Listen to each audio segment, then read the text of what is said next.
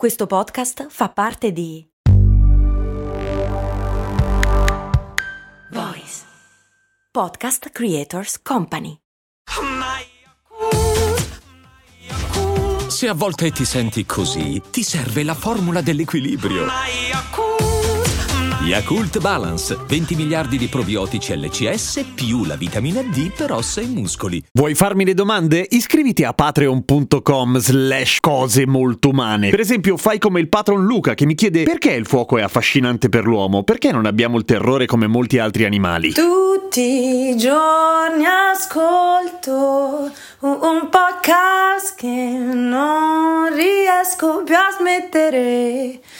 Cose molto umane è il suo nome Giampiero che stai. Grazie Masha per la sigla! Poi in realtà Luca mi ha mandato una mail più articolata in cui la domanda alla fine è come mai ce ne andiamo in fissa guardando il fuoco e ci sono domande che ogni tanto fate voi patron che quando le leggo mi rendo conto che me lo sono sempre chiesto anch'io e mi ero dimenticato di chiedermelo e adesso me lo sono ricordato, grazie. E ho trovato una ricerca fichissima sullo Smithsonian che spiega proprio perché una serie di teorie che tra l'altro sono tutte complementari l'una con l'altra per cui non dobbiamo scegliere quella che ci piace di più, di una serie di antropologi che spiegano questo fenomeno in un modo divertente. Allora, il fuoco, come abbiamo già raccontato a cose molto umane, è stato un momento di svolta non proprio trascurabile nella storia della civiltà umana, nel senso che abbiamo imparato a cuocere le cose e quindi a nutrirci di più e quindi siamo diventati più intelligenti e quindi che il fuoco avesse cambiato il nostro cervello, l'avevamo già visto, ma questo è un altro modo in cui il fuoco ha cambiato l'utilizzo della nostra capoccia.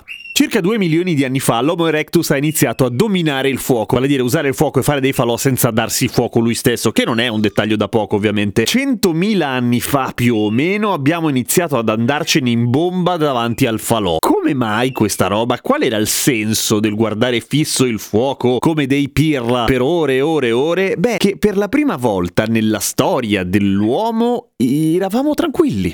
Nel senso, quando l'uomo era privo di fuoco, evidentemente, non è che dormisse proprio rilassato, non è una cazzata, esattamente come gli animali dormono in uno stato di semiveglia, non è proprio semiveglia, però comunque un po' allerta sono, ecco. L'essere umano faceva un po' la stessa cosa, dormendo all'adiaccio o comunque in una situazione attaccabile e vulnerabile, circondato da una serie di esseri viventi che lo avrebbero voluto morto male, il riposo non era poi così riposante, mentre il fuoco è una sorta di sistema d'allarme, qualcosa che faceva paura agli altri animali ma non a noi, per cui abbiamo iniziato a dormire molto meglio, a sfruttare molto meglio la fase REM del sonno, che è la fase dove il nostro cervello mette a posto un sacco di file, e abbiamo iniziato ad avere il 25% del nostro sonno dedicato alla fase REM contro il 15% massimo di alcuni primati, per cui tanto REM in più e tanto REM tanta roba, perché è grazie allo stato REM che ad esempio l'essere umano ha iniziato a far sedimentare ciò che imparava durante il giorno ed è grazie alla fase di relax davanti al fuoco in cui poteva appunto rilassarsi per un attimo, entrare in una sorta di trance meditativa guardando le fiamme perché poteva permetterselo, perché era al sicuro. Ecco, quello stato lì era lo stato ideale per pianificare, far sedimentare procedure complesse e persino immaginare una roba del tutto nuova, anche perché non solo eravamo al sicuro, avevamo anche più tempo. Gli animali quando è buio dormono un po' perché si rompono i coglioni, un po' perché non c'è nient'altro da fare, non possono fare nient'altro.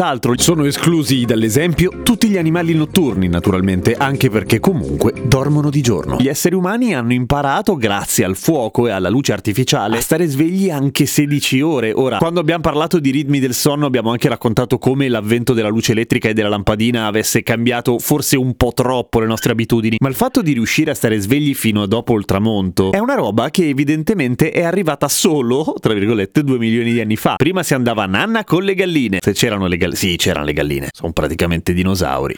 Proprio come te, maledetto Ramon. E questo ci ha dato un altro sprint in più rispetto alle altre specie, nel senso che avevamo più tempo per immaginare, per imparare e per dormire meglio. E questo che cazzo c'entra col fatto che oggi fissiamo il fuoco? Beh, è una questione di selezione naturale, cioè gli esseri umani che erano più hardwired. Come cazzo si dice hardwired? Rende così tanto l'idea in inglese hardwired. Cablato, preparato, progettati. Ecco, gli esseri umani che erano più progettati dalla nascita ad andarsene in bomba col fuoco erano quelli che dormivano di più, pianificavano di più, imparavano di più e quindi sopravvivevano di più rispetto agli altri e per cui la loro discendenza è molto più numerosa rispetto a chi non fissa il fuoco. Per cui se avete degli amici o delle amiche che non fissano un camino quando vedono un camino acceso, mmm, diffidate. Seguitemi su Instagram, Radio Kesten. A domani con cose molto umane.